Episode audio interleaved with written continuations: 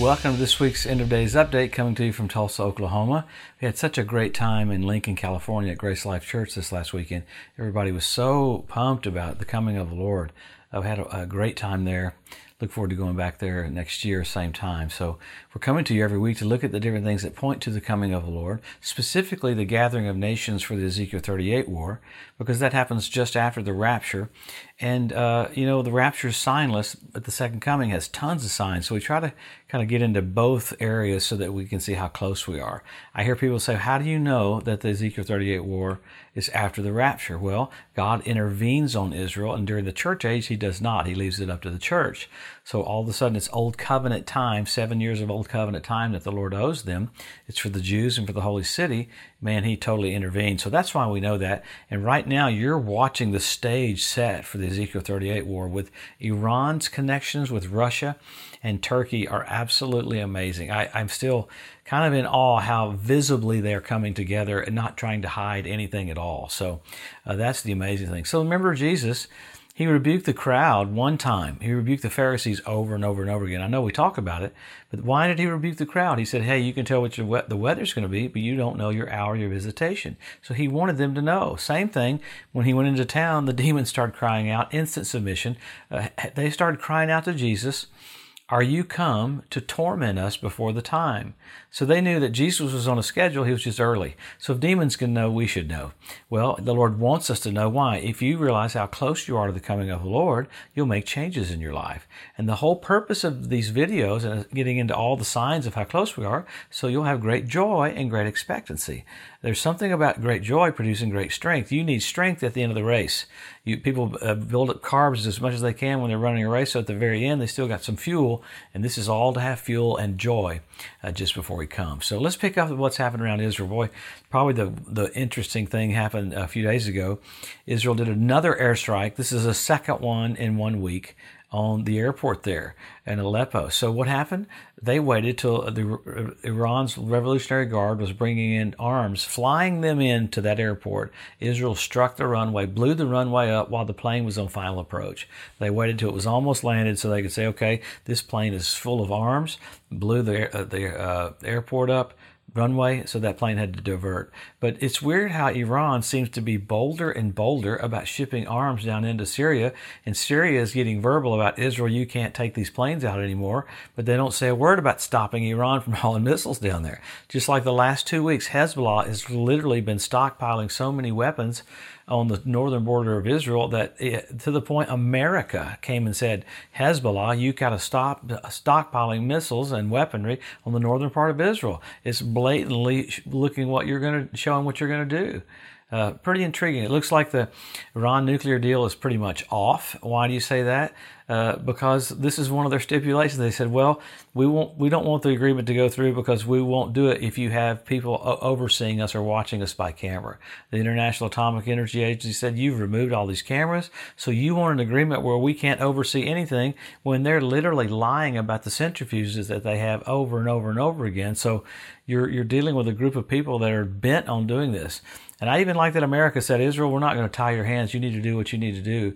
And it looks like Israel's gearing up for intervention for that. We talk about that all the time, but why do I say that? Israel bought some more tankers, uh, but they're basically Boeing 767s that are retrofitted for in-air, uh, mid-air refueling. So they're telling Iran, we got these to mid-air refuel. We've got F-35s that can make it the whole way. And then you had this week, you had the United States and you had Israel uh, having massive missile drills all over the Middle East. I like that some of the American B 52s flew over the Middle East the last few days.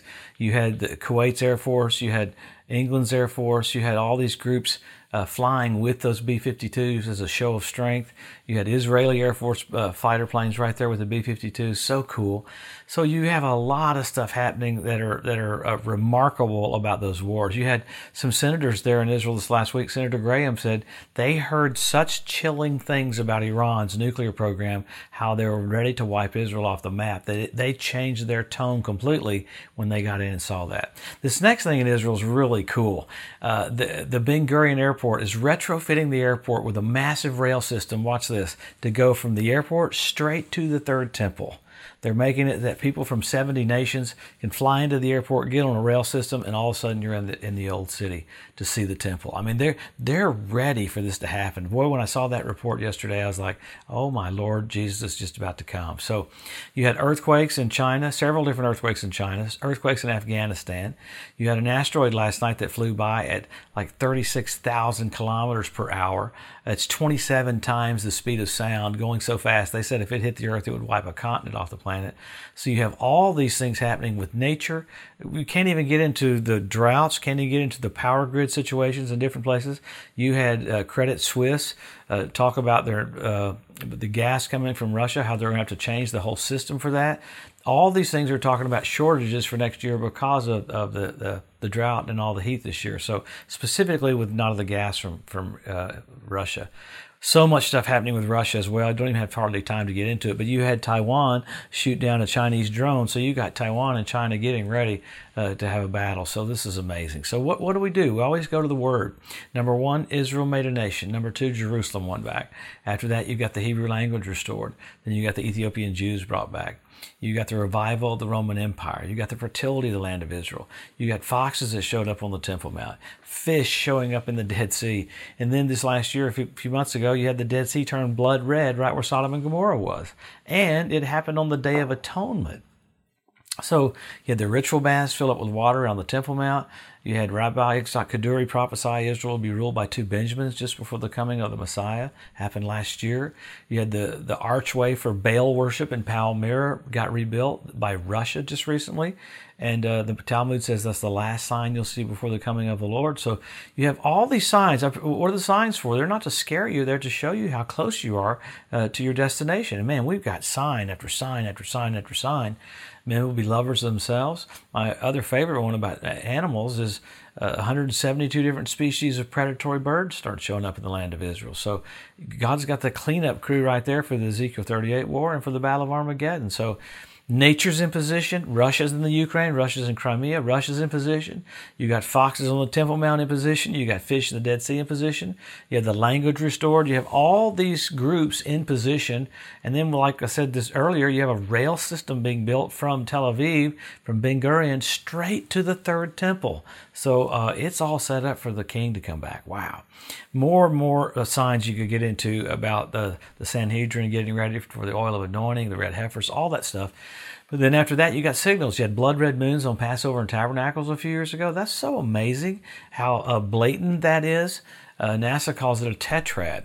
Four blood red moons in a row. When's the last time that happened on, on Passover and Tabernacles? 1967 when Jerusalem was won back, 1948 when Israel was made a nation, 1492 at the Edict of Expulsion when the Jews were kicked out of Spain. So you have amazing thing happen, things happening with certain dates having to do with signs in the heavens, which would be blood red moons. My favorite, though, I think, is the Bethlehem star. You had Jupiter, a king planet, Regulus, a king planet, Venus, men are from Mars, women are from Venus. You had Regulus do retrograde motion, form a crown over Jupiter. Uh, that were the the, the uh, the the planets that came together at the birth of Jesus. The constellation was Virgo. Amazing, these planets come together to show that a king was being born. Well, this last year, NBC Nightly News said we have a celestial event. We got Jupiter, we got Regulus, we got Venus coming together. Bethlehem star, first time in 2,000 years. So, so what do we do with all these? There's so much more activity in the heavens right now, especially with NASA. Last week did their first DART program where they fire uh, uh, explosives at an asteroid to divert its course. There's not been one uh, article about what happened when they did that last week. So it will be fun to see what happens. So we're we're there. What do we do? Help our local church, help our local pastor be more engaged engaged. This is not the time to fit church into your life. It is your life. Why? We're about to see Jesus. I mean, how can we mentally even prepare for the one who was and is and is to come? The whole earth is full of his glory. The shepherd and the bishop of our souls. Come on, the brightness of the glory of God. Jesus gave his life for us. Everything about all these signs is because he loves you so much, and you're about to see the King, Jesus.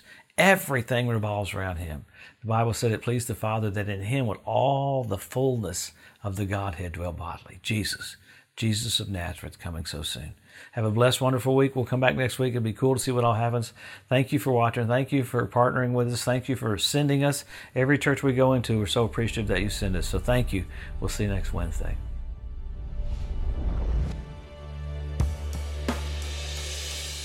Thanks for joining us today at the End of Days Update. If you'd like to be notified every time there's a new post, just go to the edu at josephmorris.com and subscribe to receive email alerts. If these posts and updates have been a blessing to you, please consider making a one time donation to help get the message out or even becoming a monthly partner with Joseph Morris Ministries. Thanks again for tuning in to the EDU, and we'll see you next week.